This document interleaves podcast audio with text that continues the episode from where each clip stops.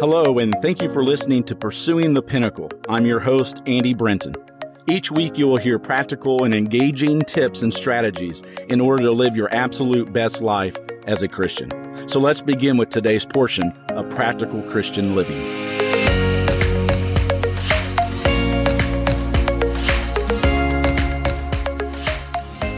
It's in 1 Corinthians chapter 15 verse 24 that the apostle Paul pens by inspiration then comes the end, when he hands over the kingdom to God the Father, when he abolishes all rule and all authority and power. Our verse today deals with the coming of Jesus. The Lord is coming. He is not coming to set things up. He is not coming to finish business. He is not coming to establish the kingdom.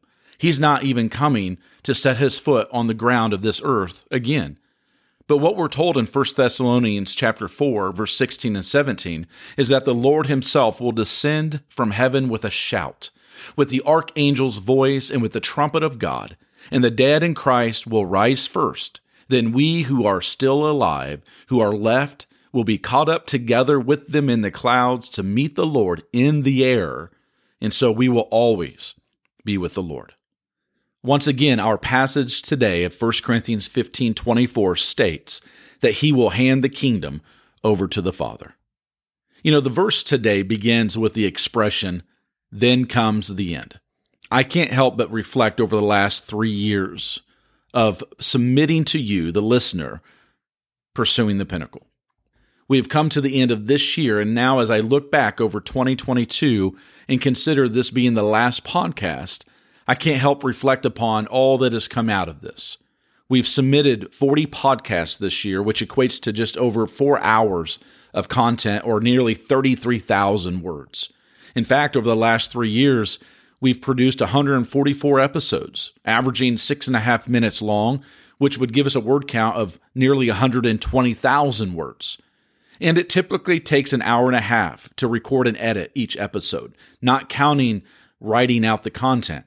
And so altogether, we're looking at 120 hours just this year alone in writing, recording, editing, and posting Pursuing the Pinnacle.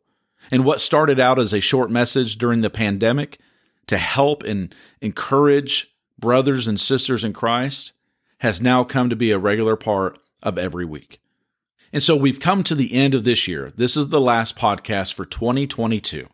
And in submitting to you this podcast, I want to ask you a few questions. Was it a good year for you? Was it a terrible year for you? Was it a mixture? Were your good intentions and resolutions met or unmet? What new experiences, good or bad, did you encounter? 2022 was filled with all sorts of things and events. Weddings took place, babies were born, new births through baptism were witnessed. Some ended their earthly journey here. We took vacations. There was school, there's smiles, there's tears, new friends, old friends. So many sermons were preached this past year. So many classes were taught. And now we come to the end of this year. One door closes, and if the Lord wills it, another door is soon to open into 2023.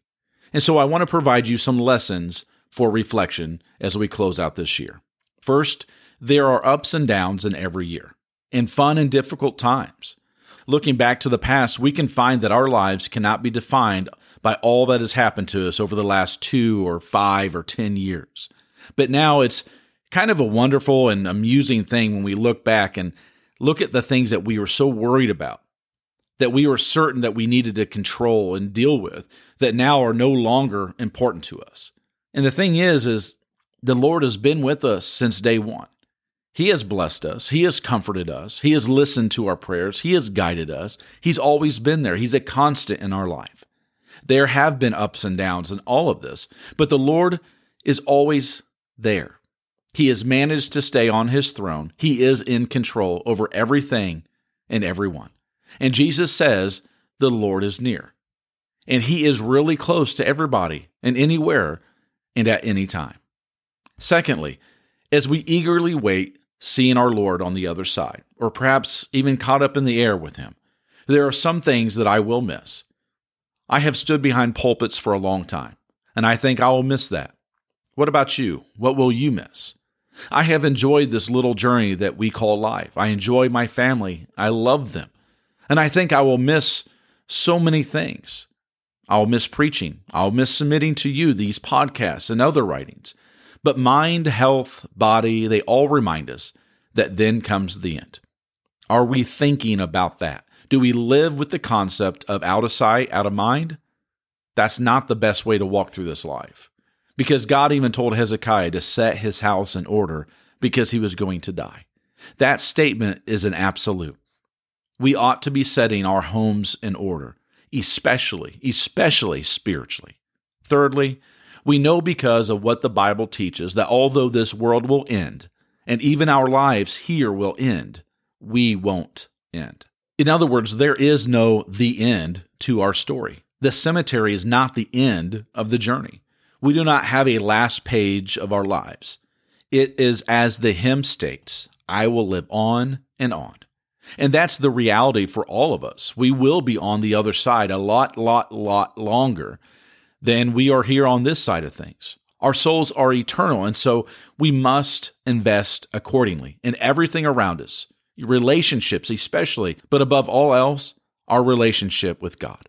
Don't settle for this life, but live wisely, discerning good and evil, and spread worth towards everything you do, including your work and everyday interactions with others.